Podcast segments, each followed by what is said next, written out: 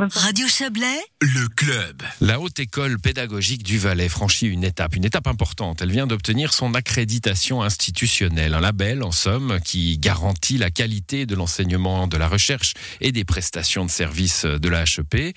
Euh, l'école est ainsi reconnue comme institution tertiaire au niveau national. Bonsoir Christophe Darbelay.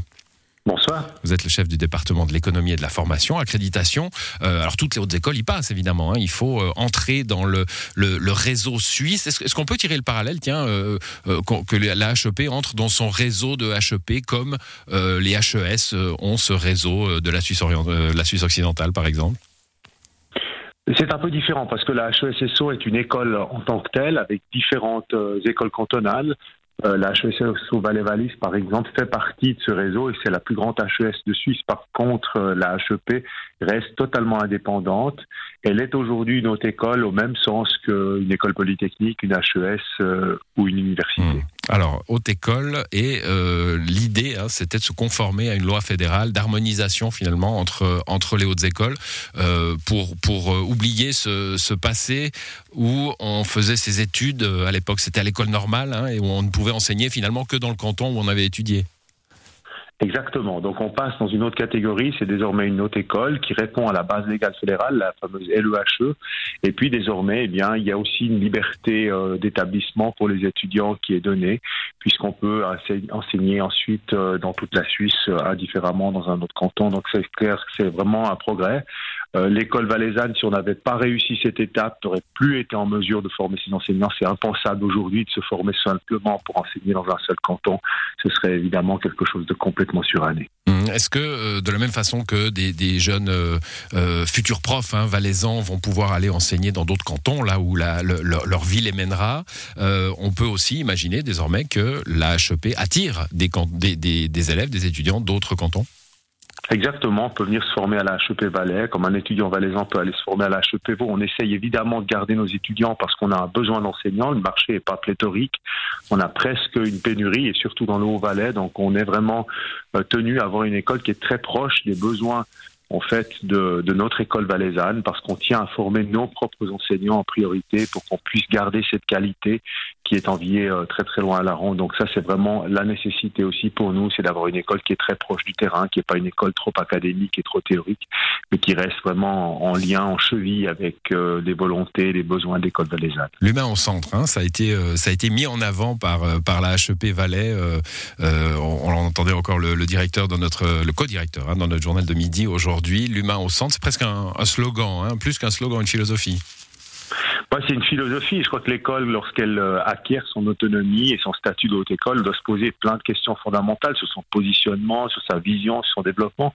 Les hautes écoles, et c'est une de leurs caractéristiques principales, doivent développer de la recherche, euh, donc toute une activité de recherche en plus de l'activité d'enseignement, comme une université. Donc ça, c'est aussi un, champ d'activité que la HEP va devoir développer ces prochaines années. C'est extrêmement intéressant parce qu'on pourra euh, obtenir des, nouveaux savoirs grâce aussi à, cette connaissance de terrain, cette connaissance qui est acquise par la recherche. Hmm.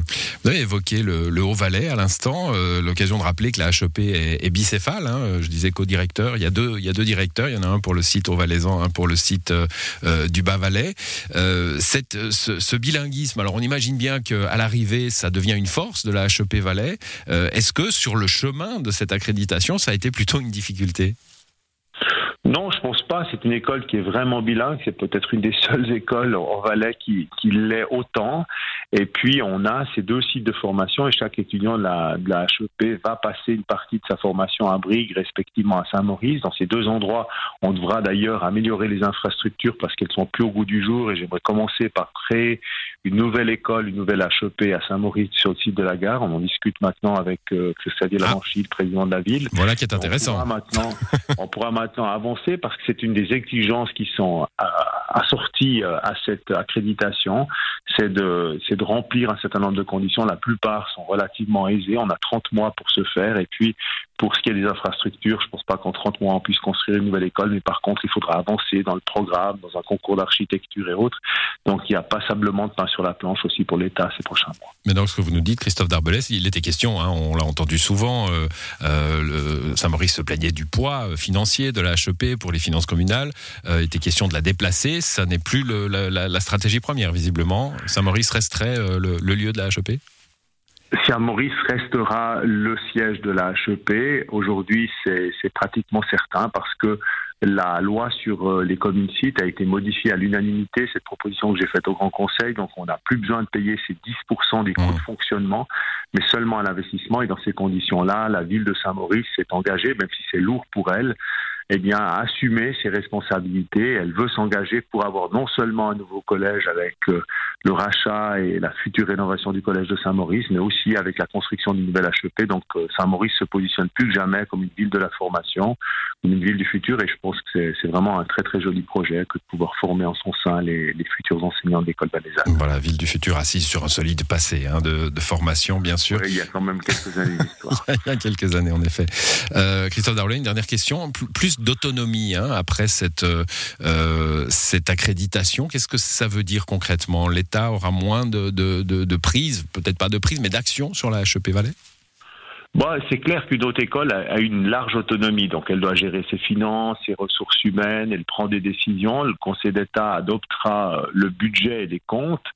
Euh, il y aura un certain nombre de décisions stratégiques qui pourraient lui être soumises. Par exemple, on, nommera la haute direction de, l'école, mais c'est à peu près tout. Pour le reste, l'école est largement autonome, comme toutes les hautes écoles, comme la HESSO, euh, Valais-Valis. Par exemple, je fais partie du comité gouvernemental de toute la HESSO, mais pour le reste, elle est très très largement autonome. Ce sera le cas aussi pour la HEP. Donc c'est un nouvel apprentissage et je pense que c'est une bonne chose, même si le lien va rester fort entre le service d'enseignement, le département et, cette école, parce que c'est notre haute école, mais l'autonomie doit être un fait, ça doit s'apprendre et je pense que ces prochaines années vont le démontrer qu'il y, y, a tout à fait une culture qui doit, qui doit s'installer pour cette école qui sera de plus en plus libre vis-à-vis d'État. Voilà, et on va préciser encore que cette, ce label, hein, cette accréditation, comme tous les labels, est accordé pour euh, une durée euh, limitée, c'est 7 ans, et qu'il faut ensuite euh, mener des améliorations, de, la, de, l'amélioration continue, en somme, pour, pour continuer à, à obtenir ce label. Merci à vous, Christophe Darbelet. Bonne soirée. Excellente soirée, au revoir. Merci.